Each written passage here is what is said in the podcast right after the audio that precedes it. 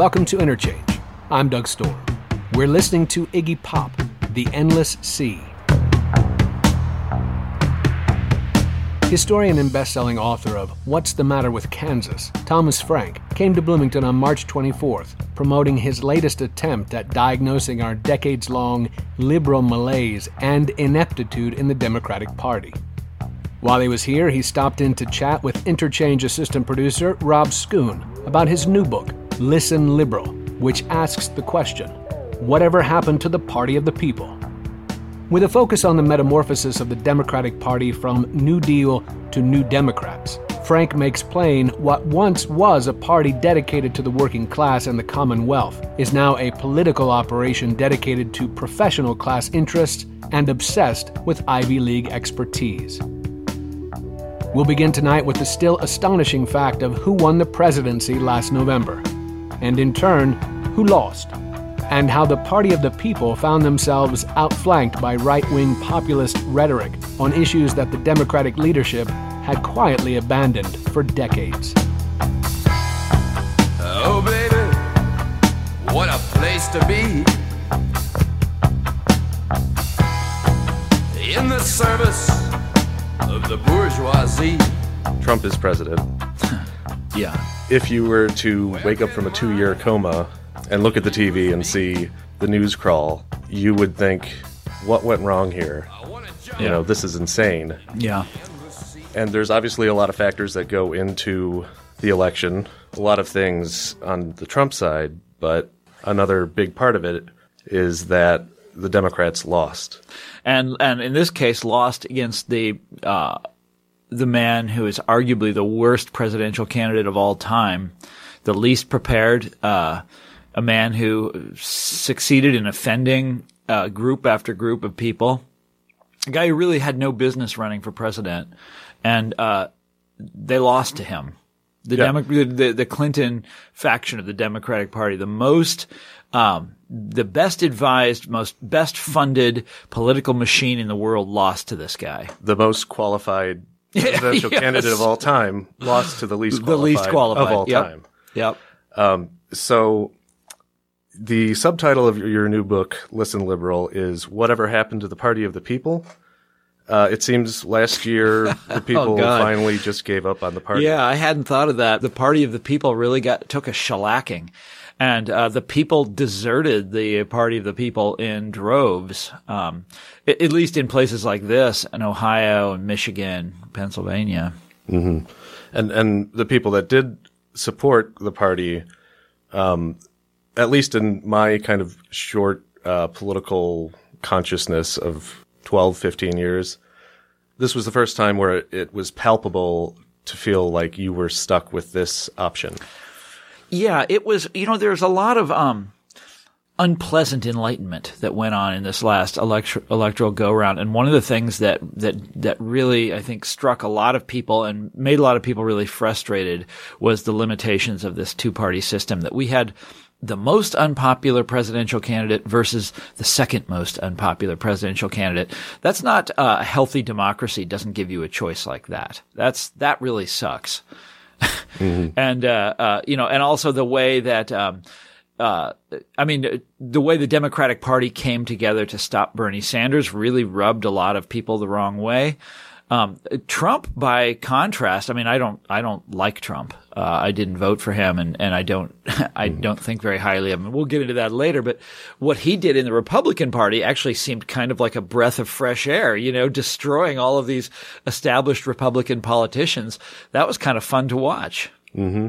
And and he also emphasized um, at least rhetoric that was not what you'd normally get from a Republican. On well, yeah. things. I mean, he the way he did it. So, I mean, the, the, you know, we're going to look back at this forever after 2016 as the year of Trump. Um, because it was, it is so remarkable what he did. And he did it by jettisoning all sorts of traditional Republican views, um, free markets, or I mean, well, not free markets per se, but free trade. He got, just threw that overboard. Um, you know, look, he, he went after big pharma in the election. He's going after them as president. He, um, he he sa- he swore again and again and again that Social Security and Medicare he would never touch these. Now I don't know whether to believe. You know, this guy this guy is is is a kind of incredible hypocrite. You know, you get the sense that he would say anything. But what I just said, these were things that he repeated constantly. Uh, you know, the stuff about the trade trade agreements, uh, the, the stuff about Social Security. He also went after he went after the military industrial complex. You know, Republicans never do that. Uh, and he did it in an undeniable way. Now that he's president, you know, he appointed all these generals and, you know, so I I don't know how much that meant, but he did say it. Right. Yeah.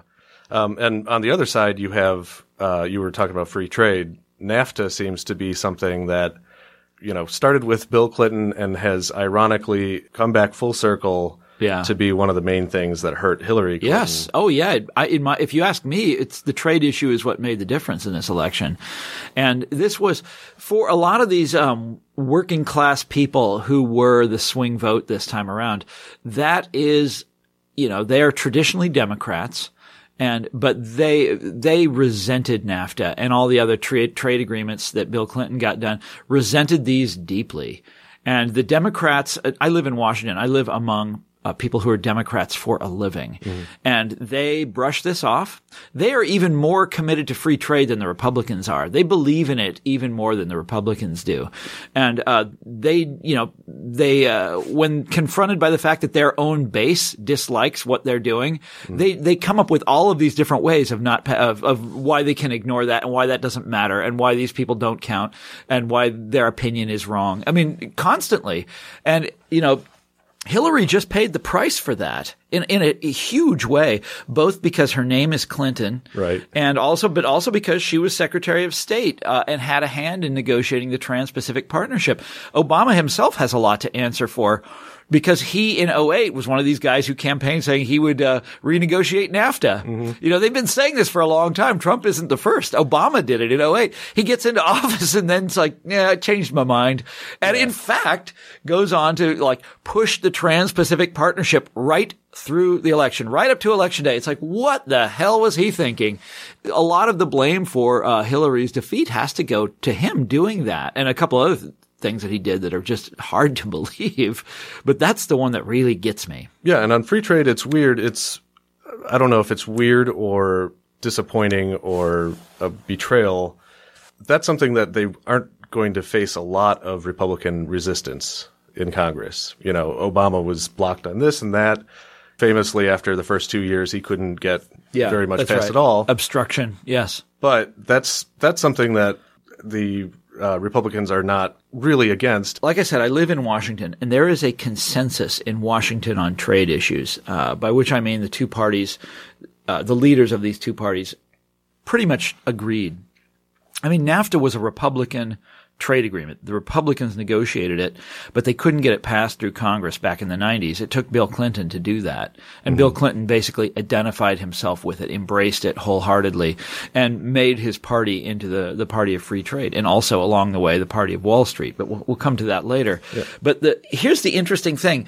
Uh, the Democrats never paid the price for that because the Republicans were also free trade. Because the two parties were exactly on the same page on this, there was no choice on the matter. There's, it was complete airtight consensus. And this is, you know, I think Trump is kind of a, a, a what? An ignoramus. Well, But yeah. but this is but this is uh this shows a this shows a spark of genius that he knew that this this was the issue where if he took that consensus away, all of a sudden the Democrats have to answer for this, and they're not prepared. Yeah. And they're, you know, like, look at poor Hillary's scramble on this issue. It was devastating.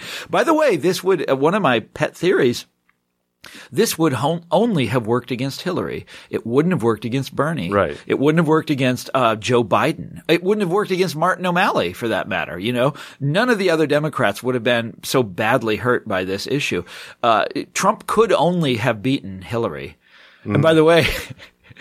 Hillary, uh, Trump was the only one, the only Republican running where Hillary had a chance. It was Right, a, it was a terrible election. What a dreadful choice. You Yeah. know?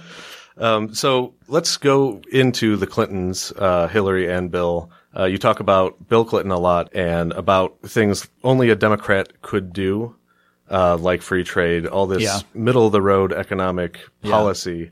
and uh, and consensus, which seems to be something that has has been branded for not trying to to do anything on the left. Yeah. Well, there was a, a one of the, the quotes that I found in the course of researching Listen Liberal, it was really, really choice. And it, it is the epitaph for the entire Clinton era. And it was a, a man, Bill Clinton had a plan for privatizing Social Security and he, he, he would have gotten it done had his last few years not been mired in scandal Right. with the Monica Lewinsky affair.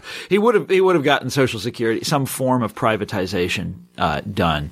And one of his supporters was saying, "It takes a Democrat to undo these, you know." Uh, uh, Franklin Roosevelt programs, these New Deal programs. It takes a Democrat. And that's kind of, that is the whole story of Bill Clinton. That it, it you know, Reagan when we look back at the the long history of the conservative turn or neoliberalism or whatever you want to call it, whatever the word is that you want to call it, Reagan is often thought to be the primary villain. He started Reagan and Thatcher. They started it in the early 80s. But in fact, it was Bill Clinton that got uh, the vast majority of it done. It was the Democrats that got it done. The, the, it's the Democrats that got NAFTA passed, you know, the free trade agreements. Uh, it's the Democrats that deregulated Wall Street. I mean, Reagan tried. He couldn't do it. Clinton got it done. Uh, it's the Democrats that, that ended welfare. Uh, it's the Democrats that got the austerity budget, the balanced budget in the 90s. I'm leaving one out. What is it? Oh, the great crime, the great crackdown, you know, mass incarceration. That's Bill Clinton did that. Um, th- this is the man has a has a lot to answer for. And by the way, every one of the things I just mentioned, and these were his great achievements as president, according to his biographers. These are the great things. He did a lot of little things that were that were okay. These were the big things, the momentous things. Every single one of them was a Republican proposal, uh, and it takes a, it takes a Democrat. Yeah. well, and, and now we have the Republicans trying to pass and being very messy about it, uh, some sort of whatever they're doing to with the healthcare. Yeah, healthcare. Well, by the time this airs, that's going to be done, I suppose. But it, it is one way or the ironic other, that it yeah. is ironic that uh, when Barack Obama went to get. I don't. I don't judge him as harshly as Bill Clinton. I think with Barack Obama, you mainly see a failure of nerve, uh, failure of imagination. An obsession with consensus. Yes, that, that that's always that's a constant with Washington Democrats. The sort of the species of Democrat we have in Washington, the obsession with consensus. Obama's term was the grand bargain, um, and uh, you know that, I think that that's his main failing. Uh, Bill Clinton's were very different, but uh, with with the you know with Obamacare, he basically took a Republican proposal. And got it done over the, you know, the Republicans fighting him at every step wi- on their own proposal. Well, it the most Republican extraordinary thing, anymore, right? yeah, yeah, yeah, yeah. That's right. Anyhow, and now and now the Republicans are in the driver's seat. And they're looking around, you know, they're, they're, they've been promising to overturn Obamacare and talking about how awful it is all these years. Right. And they, they, they sort of like it now. They look at it, they're like, huh, this is kind of a good deal. Yeah. this feels kind of Republican. Yeah. Yeah. As soon as you're born, they make you feel small. It's time for a break. This is Doug Storm.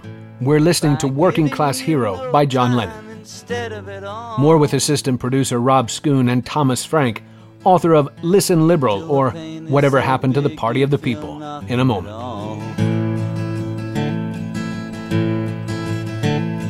A working class hero is something to be.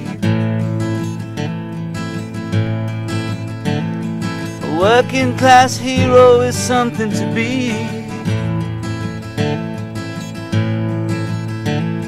They hurt you at home and they hit you at school. They hate you if you're clever and they despise a fool. Till you're so crazy you can't follow their rules. A working class hero is something to be. A working class hero is something to be. When they've tortured and scared you for 20 odd years. Then they expect you to pick a career. When you can't really function, you're so full of fear. Working class hero is something to be. A working class hero is something to be. Welcome back. I'm Doug Storm, and this is Interchange. Tonight, our assistant producer Rob Schoon is asking Thomas Frank, best-selling author of What's the Matter with Kansas, what's the matter with the Democratic Party? In his latest book, a spiritual sequel to Kansas, Frank outlines the Democratic Party's shift, starting in 1968, away from labor and towards the interests of one predominant group, the emerging professional class of the college educated expert, and how that decades long shift in the left, the product of reforms and movements under various names like neoliberalism, the New Democrats, and Atari liberals, contributed to the historic levels of inequality we see today. There's room at the top, they are telling you. Well, I wanted to get into the kind of the, the grand governing strategy or philosophy, or maybe just the worldview. So, in the run up to the election, we did five shows on different aspects of neoliberalism. Yeah. I think because everybody thought Clinton was going to be the president, and here's us describing what we're going to be under for the next four years. Yeah. Uh, didn't turn out that way. Um, but I noticed that you only mentioned neoliberalism twice uh, in your in the book. Yeah, I don't, I don't, when, and then I was talking about something very specific. I was, Right. I was not talking about the, the term the way you're using it. I, um, You don't want to use it as as a I don't. Well, no, that's a. British. It's a British. Uh, it's a British phrase. The problem is we don't have a real term in America for the great like uh, shift to the right that starts in the late 70s Mm-hmm. and that is still going strong today. Um, we don't have a term. I mean, there's people have come up with different ones. The age of Reagan. Someone called it the age of greed. Uh, you know, the, the conservative turn. We don't really have a phrase for it. And neoliberalism is a good phrase. Unfortunately, it's a British phrase uh, because by, the, by liberal they mean Gladstone, 19, 19th century politics. And, um, you know, that's great. But in America, liberal means, you know, Franklin Roosevelt. It means something very different. So they, there were all of these different efforts to reform the Democratic Party in the 70s, 80s, and 90s. And they all said the same thing, which is you have to turn away from unions. You have to turn your back on the legacy of Roosevelt and the New Deal, and you have to become the, you know, party of the information age. Uh, and they also called these guys Atari Democrats. Yeah, yeah. I mean, uh, I, I, yeah, yeah, it's an awful term, but um, they sort of then yielded to the Democratic Leadership Council, which was a different uh, conservative Democrat group, and uh, that Bill Clinton was the leader of that, and the rest is history. But there were a whole series of these reform efforts. I mean, you call it reform. Basically, they wanted to. They wanted the Democratic Party to move way to the right, and they they got their way. I mean, they succeeded. Yeah. So I mean, I've only known the uh, New Democrats. Uh, That's what the that's what the Democratic Leadership Council called. they- They're gone now; they don't exist anymore. But that's their legacy lives on in a hundred different ways, and one of them is that term, the New Yeah. Democrats. So, but what are what is the the New Deal Democrats, and why why did they want to reform away from it? Why was that not the, working for the them? New Deal? The New Deal that's that's the welfare state. Yeah. So that's the legacy of Roosevelt. You know, a lot of government uh, as uh, first of all the safety net. Second of all, government doing lots of hiring. Third of all, government regu- You know, when there's when there's slack in the in the labor market, the government picks it up by, with something like the WPA. Mm-hmm. You know, hires people to go uh, build highways or something like that.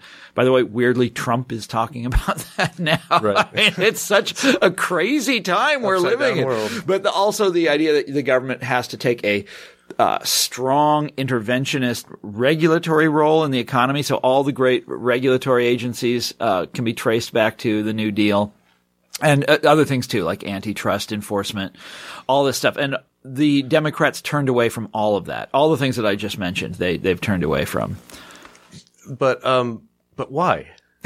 because they don't believe in it.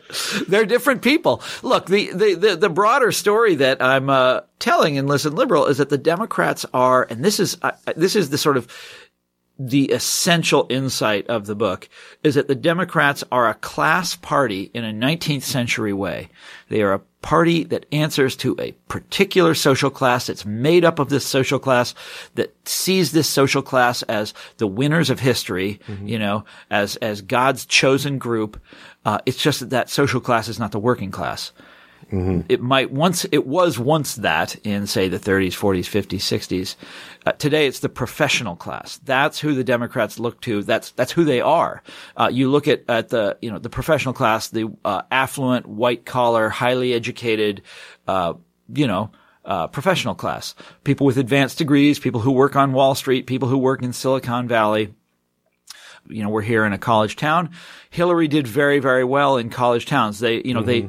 they, the Democrats nowadays tend to get wiped out in the countryside, you know, Right, among the people yeah. that used to be Democrats, Little but they do, spots of blue yes, little spots of blue. And it's always the big cities and the college towns. And that's always, that's what they get, you know? Yeah. And that, that's who they are, though. They are the party of the professional class. And once you understand that, everything else follows from that. And you can, you can understand everything they do, why they do it, why they, uh, you know, treat different groups the way they do. Like why, for example, Barack Obama was so, what's the word? Kind. Uh, to Wall Street, so considerate to the guys on Wall Street, and why he just could not, could not get interested in working class issues. Uh, organized labor, you know, had all of these concerns that they would come to him with, and he would just blow them off. And sometimes just in these sort of uh, incredible oversights. Like organized labor is, you understand, is one of the uh, biggest donors to the Democratic Party and has traditionally been one of the biggest supports of the Democratic Party. And here he is getting Obamacare done, and they come to him and they're like, you know, we've negotiated all of these health care plans with our uh, with with employers over Yeah. the years, and it's a great achievement of ours. You know, we'd like to keep them. Uh-huh. And, and he's do. like, and he's like, yeah, and he's like.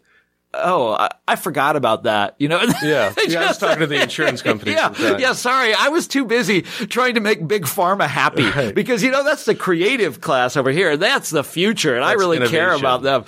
yeah. I read What's the Matter with Kansas, uh, and kind of how waging the culture wars from the right was a way of capturing regular people Yeah. that weren't being represented economically by Democrats anymore. So yeah, just yeah, going to the yeah, social yeah. issues. And look what happened. Yeah. That was 12 years ago. Yeah. Well, it, and it seems like this one, this book is is describing how waging it from the left, uh, the professional, generally socially liberal classes captured the party and wrestled it away from ordinary people. Yeah. Yes, there's a l- the history goes way back, but uh, uh, you know on that on how they wrestled it away. But uh, but you, I mean, you've put your finger on a really important point. Okay, so th- the, I wrote about the working class leaving the Democrats and going to the Republicans 12 years ago. They have no excuse for not understanding this, I think, you know, and for not seeing that this is happening. I, the Democrats just never cease to amaze me. It's like, how can they not see a guy like Trump on the horizon, you know? And, uh, uh, but yeah, the, the story, so this, so Listen Liberal is the, is the sequel to that. It's the flip side of that.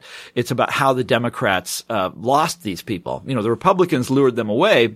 Yes, but the Democrats also lost them. I mean, the, two things. One is one can't happen without the other, and uh, it it started back in um, the Vietnam era. You know, when organized labor had by and large supported the Vietnam War, or supported President Johnson anyway. You know, they thought they were doing their patriotic duty. And um, the Democratic Party, after the '68 convention, decided to reform themselves. And the, the the one of the reforms that they a lot of the reforms they did were very healthy and very smart. But one of the things they did was to remove labor from its structural position in the party because of this, because of Vietnam. And if you these people wrote about this, they wrote about this decision. They were very open about it. There's nothing secret about everything I've I've written in Listen Liberal. Uh, and they said, you know, we're we liberalism should no longer be a movement of you know Franklin Roosevelt's legatees. The uh, it should no longer be about the New Deal and the working class. It should be about these enlightened kids on the college campuses, the ones who are you know who are out there protesting, the smart ones. You remember this is the age of Aquarius. There was all Yeah. of this kind Yeah. of. Um, The hippies worship of the yeah, over. but Uh, but sure, then but, it, but it wasn't the hippies though. It was it was older people who loved the hippies. That's always the creepy thing. By the way, this is a theme that's in uh, other books of mine. My very first book, which came out in the '90s, is called "The Conquest of Cool," and it's about how the advertising industry was absolutely infatuated with the youth culture in the '60s. Well, so were the Democrats, and I mean the people in charge, the grown-ups in charge of the party, absolutely infatuated with them, and uh, you know they thought that this was that this was this new era of enlightenment was coming and you needed to identify with this new enlightened group and not this old, you know, uh, of these working class people who, you know, who, you know, were so ugly, supported Vietnam, you know. have yeah have some ugly personal views. And, Yeah. yeah. And, uh, and that was the beginning of the change. And it's actually not hard to, I mean, I'm not unsympathetic to that. I mean, I'm making fun of them here, Right. but you know, the Vietnam War was a terrible thing, and I totally understand, uh, you know that, and also inequality. So that decision, by the way, when they made that decision in the 70s, and by the way, and it kept it. You don't make a decision like that just at one sitting. Right. It- this fight went on for decades, but as they made that decision to turn away from working people, they basically set the country on the course towards inequality that it's on now. That is where, you know, Reagan helps out, of course, uh, Carter helps out, Clinton, all the politics, yes, but the ideological direction was set in the early 1970s. Now, the funny thing is, they had no idea that that's what they were doing. No idea. There was this, this was the, the most equal time in American history when blue collar people lived next door to white collar people and there was not this huge gap, you know? No one thought that by making this choice, they were sending us on the, on the road back to the 19th century. That, that would have never occurred to anyone at the time. Because inequality wasn't It wasn't on even, the it- policy agenda for no one even Democrats talked about it. time. Yeah, I mean, there's they talked about like racial inequality and things like that, but Right. not this huge the gap between rich and poor that we're seeing, or not rich and poor, but between the rich and everybody else. You know, the 99 percent that that did not exist in those days. Yes. I mean, it was the great middle class society.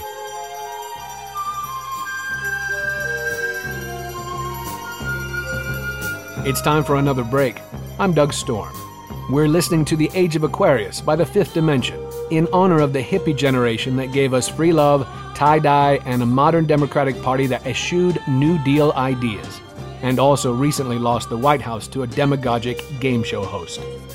More interchange with guest Thomas Frank after this. This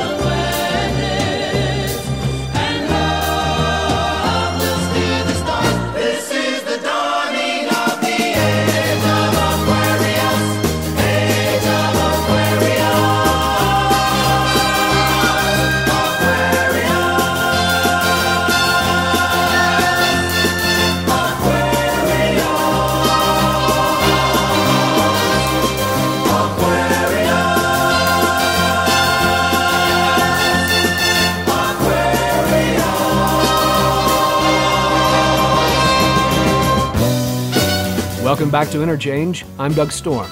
Today, assistant producer Rob Schoon is speaking with Thomas Frank, author most recently of Listen Liberal or Whatever Happened to the Party of the People. Frank's new book, though written and published before the November elections, turns out to be a post mortem on the Democratic Party's failings especially when it comes to appealing to the people that used to be its base, the working class. Up next, the off kilter solidarity of the modern left, a professional class solidarity between policy experts and the wealthy industry leaders they're supposed to regulate, and the meritocratic justification for inequality that diminishes chances for any other kind of solidarity. So, so there's the really cool young people that are smart, go to college. They're like Bill Clinton. and- yeah, yeah, exactly. and and they're they're brought up, you know, through the party leadership, and and they're becoming the the people that make the decisions on how we're going to govern, who we're going to try to appeal to, uh, and they grew up through a system of meritocracy. Yeah. Uh, can you describe kind of how Yeah, how mer- that meritocracy changes the is- minds of someone? You know, what's so Meritocracy bad about the- going through right well, school? well, well of course of course. Meritocracy is sort of the philosophy of of of the of this country and it's also the philosophy of the democratic party. And it's you know the idea that the, that the people well it has many components okay? Hmm. The the most the, the one that's probably least offensive is the idea that that talented people should be in charge. It's like yeah they should. I I completely agree with that. you know, uh, no argument for me on that.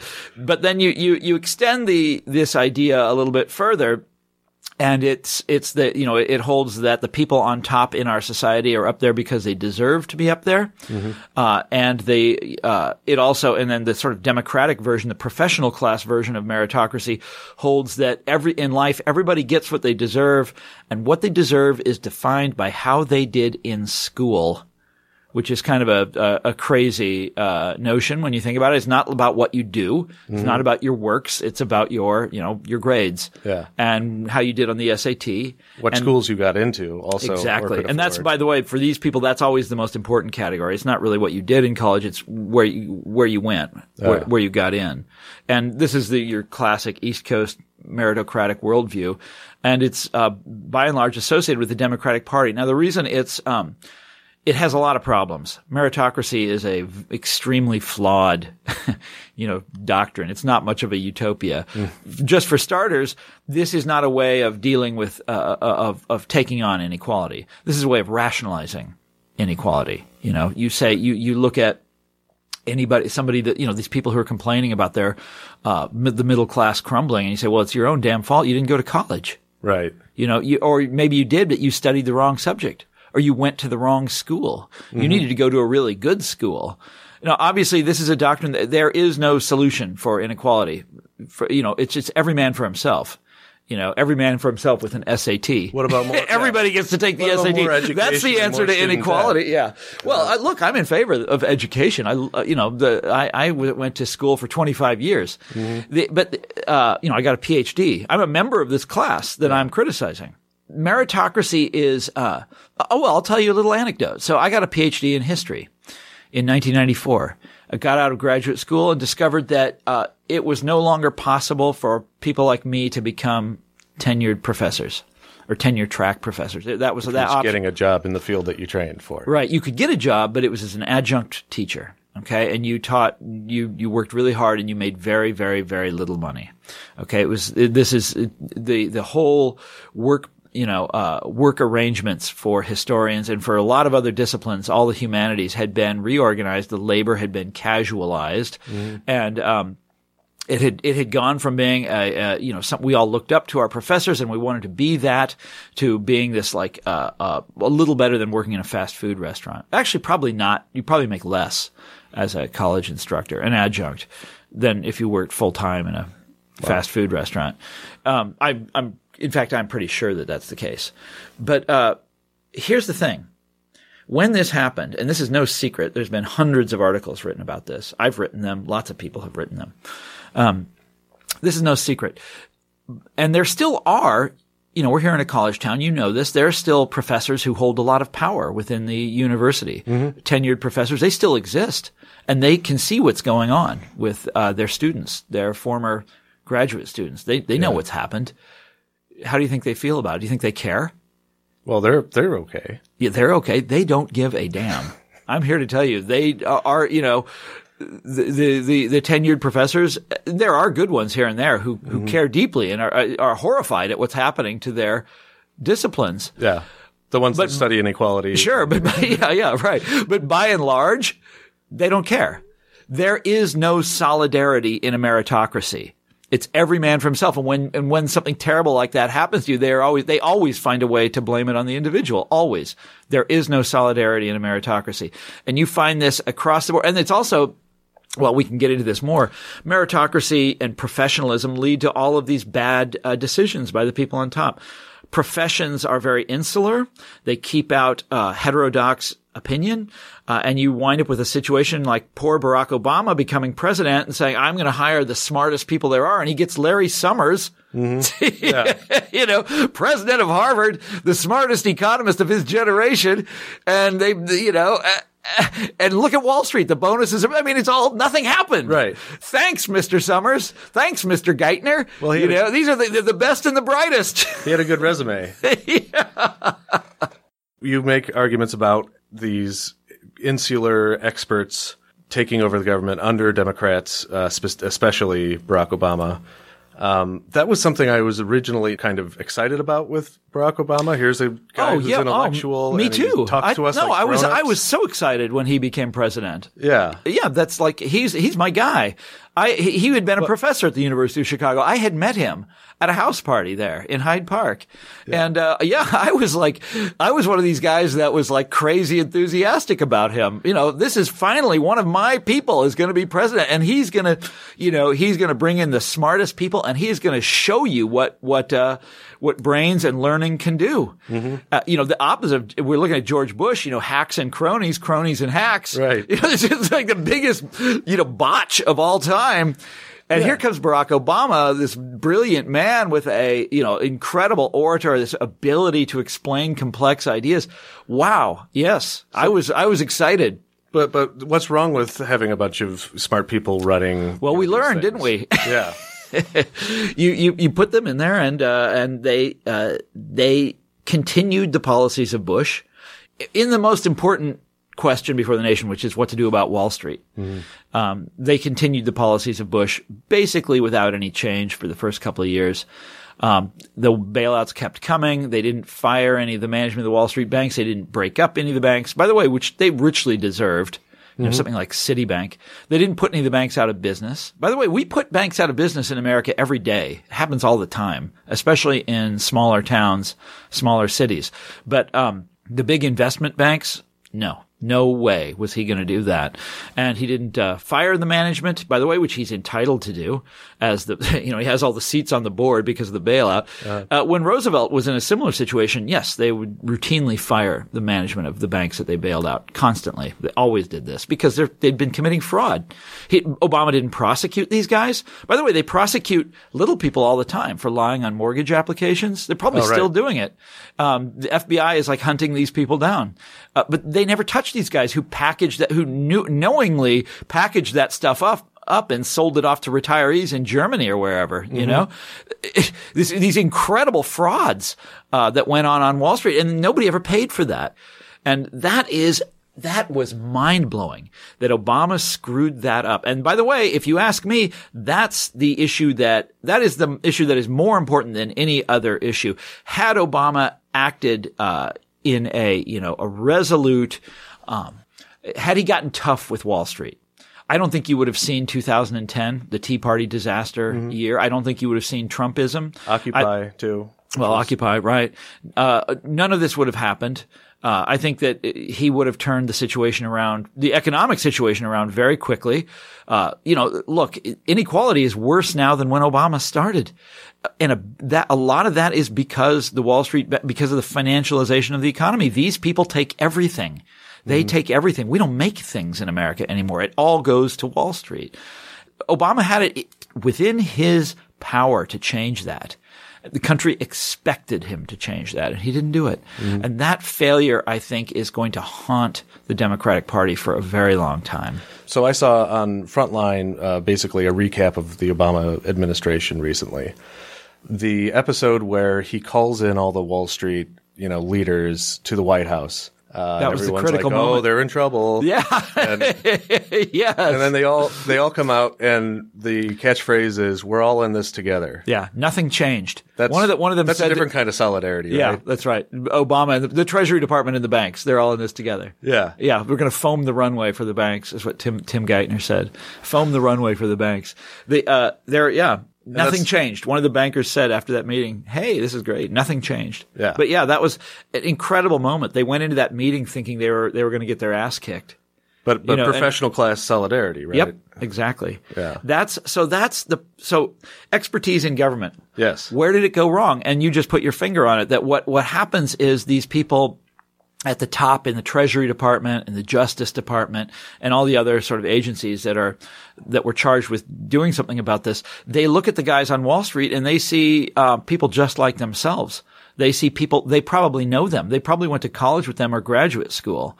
Uh, you know, and they, they look at them, they see sophisticated people, the jargon, they love that Wall Street jargon, you know, that it's pseudo technical jargon.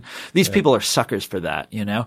Um, it, you know, that professionalism is largely about, well, one of the things in professionalism is making up a jargon. You have to have that, You have to know the lingo. Well, Yeah. because that, that excludes outsiders. That's an important uh, marker for professionalism. You've got to be able to keep out the outsiders.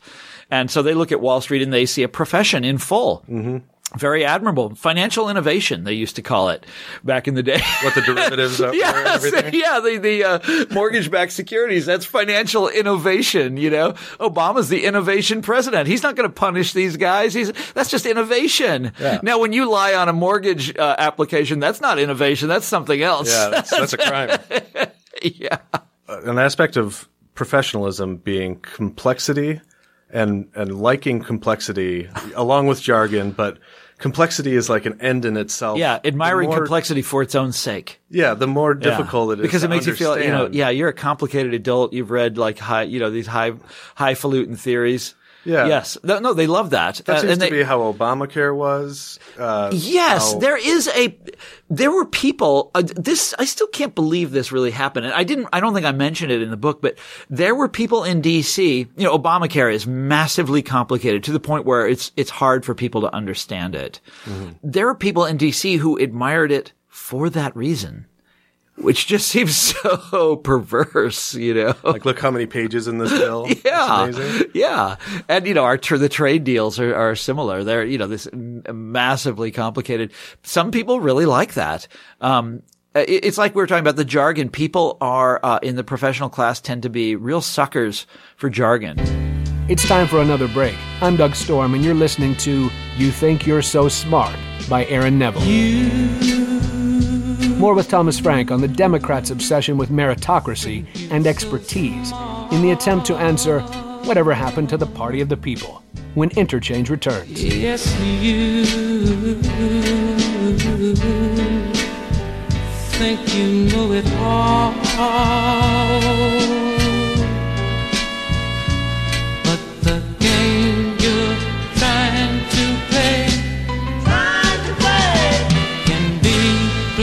played another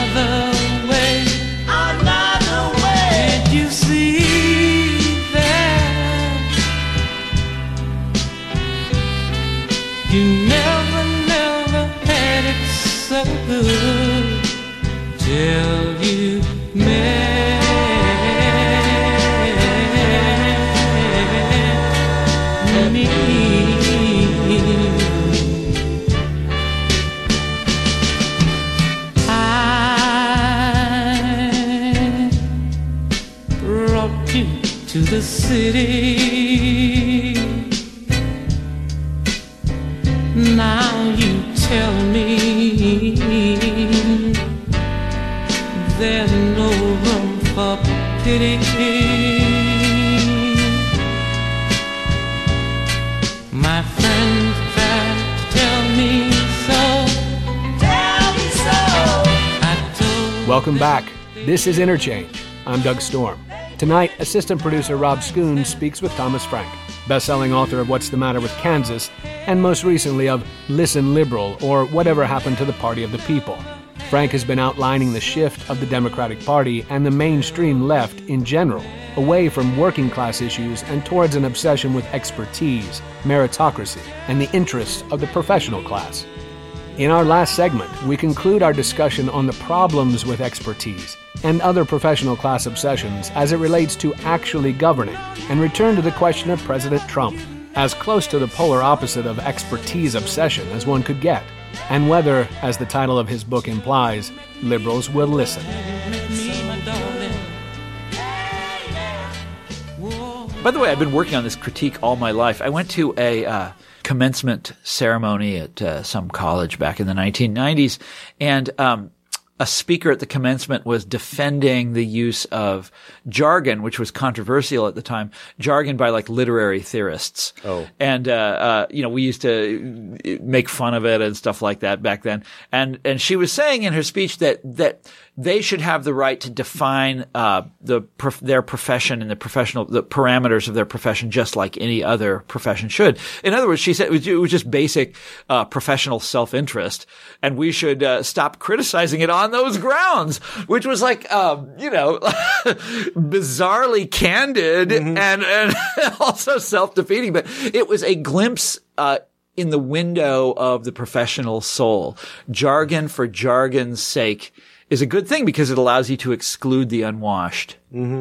Well, but when that gets enacted into policy, that becomes of course. a lot more difficult because Yeah. Well, the vast majority of people are the unwashed. That's, and this is a democracy. Well, At the end of the day, professionalism is like, this is offensive to democratic, you know, uh, values. Mm-hmm. There's, there's a lot of problems here. For example, I like expertise. I'm Mm-hmm. really fond of expertise. I want the guy who knows how to fly the 747 to be flying the 747. That's like, that's, that's pretty, uh, fundamental Step for, number for me. one. Yeah. yeah.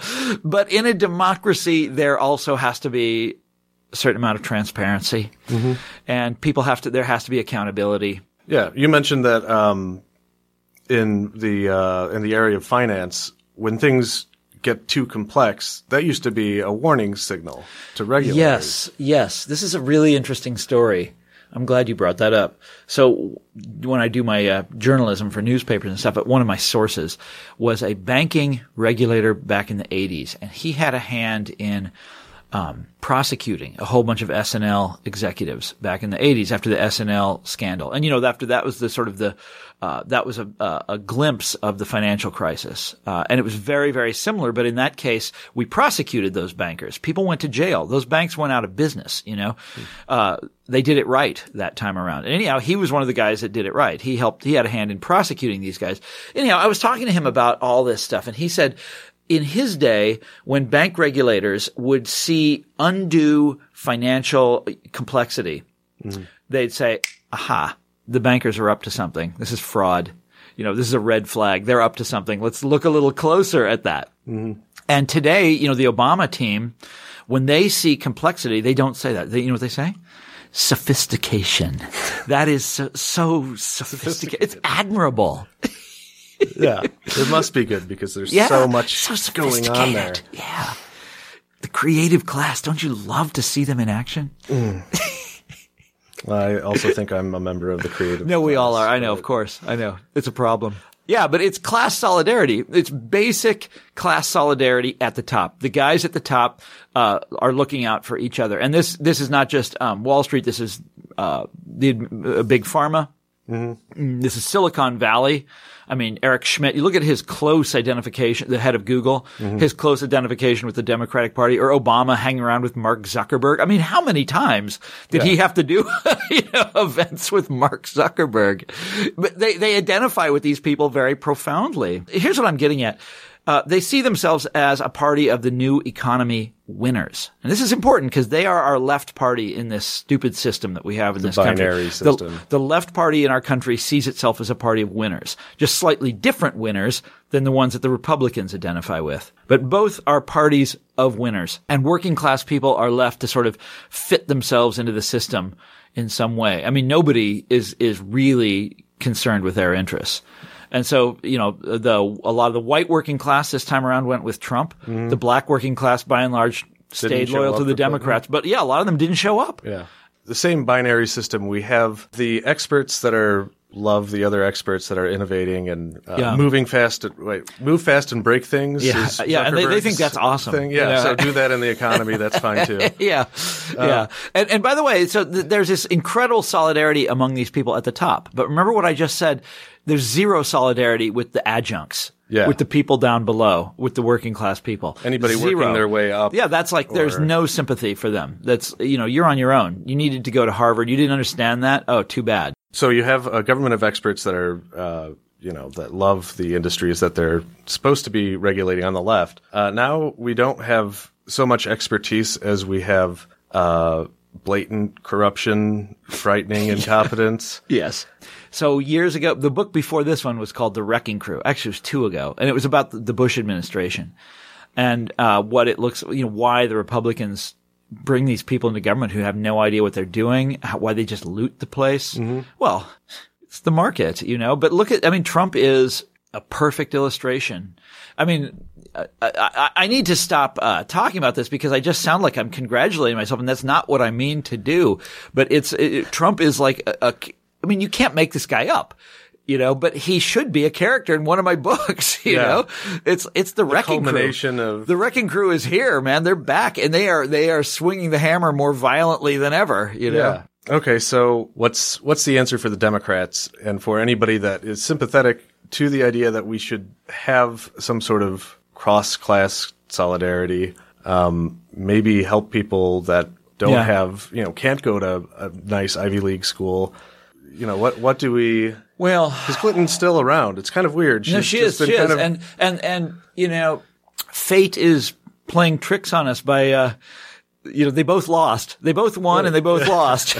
you know, Trump got the electoral college and Clinton got the popular vote. And, uh, that's going to make it very difficult, you know, for people who are seeking clarity in this situation.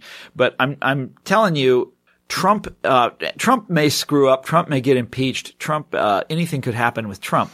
Trumpism is here to stay.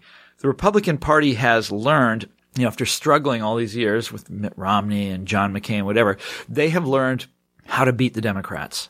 And it's Trumpism. Trump had the, you know, Trump is screwed up in a million ways, but he showed them the magic formula. How you do what is that magic uh, formula? uh, nationalist populism, and uh, well, he got it from Marine Le Pen. This is this is all over. This is happening. Well, I don't know if he did or not. I don't know where he got it, but she's doing the same thing in Don't know France. where he This got is- anything. He yeah, exactly, exactly. It's but it's happening all over the Western world. This this same uh, sort of idea is is ascendant, and it has shown the, the Republicans how to win.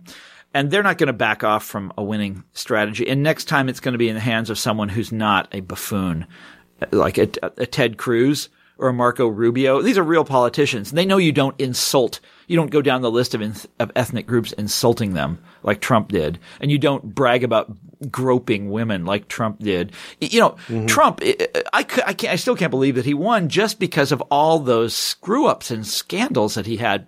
Well, the next Republican isn't going to do that.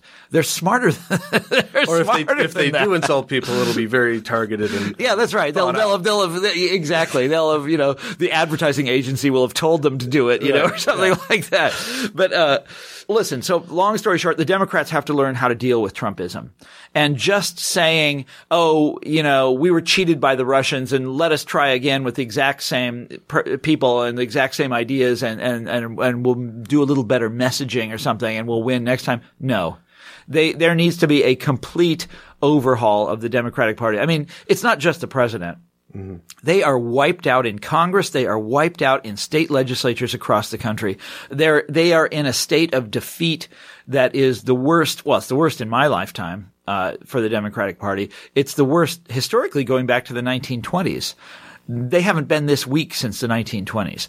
This is extremely bad and they need to sit down and have a long look in the mirror and decide, you know, sort of revisit all the decisions that they made going back to the 1970s. I mean, they need to think this thing over and, and basically reverse course.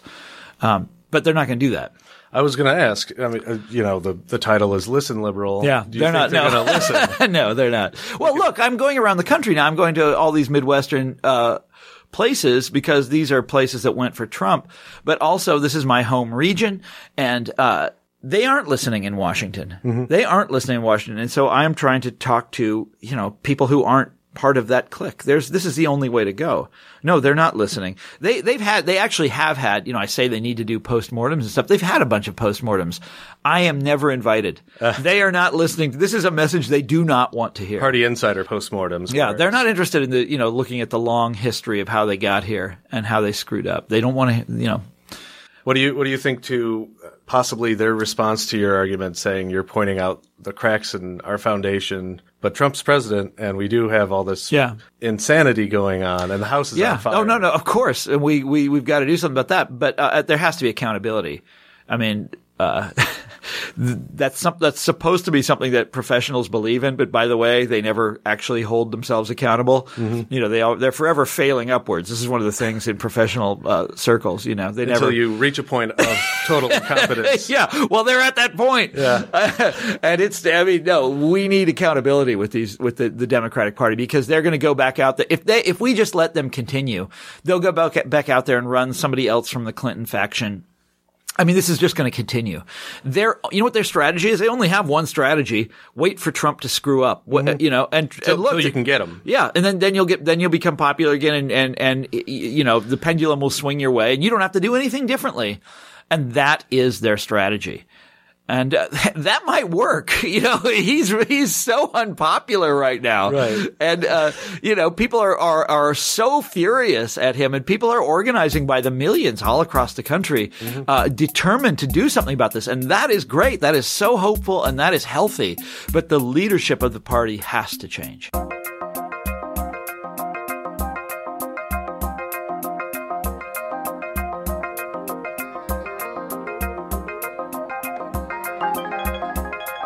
That's it for Interchange. I'm Doug Storm. You're listening to The Who, Eminence Front.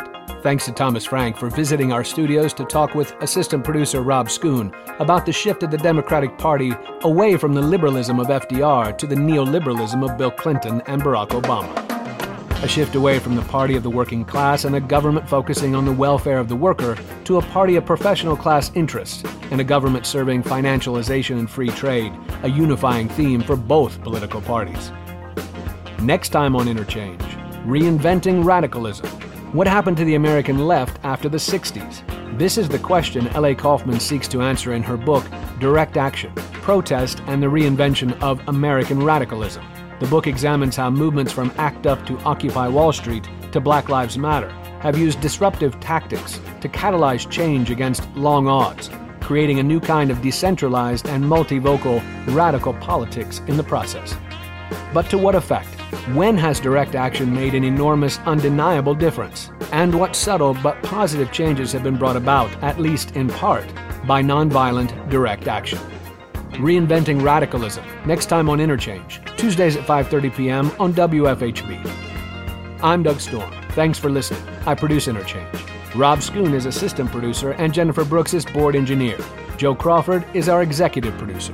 Stay tuned for Counterspin, followed by the Jazz Menagerie, coming up on your community radio station, WFHB, now more necessary than ever. Sunshine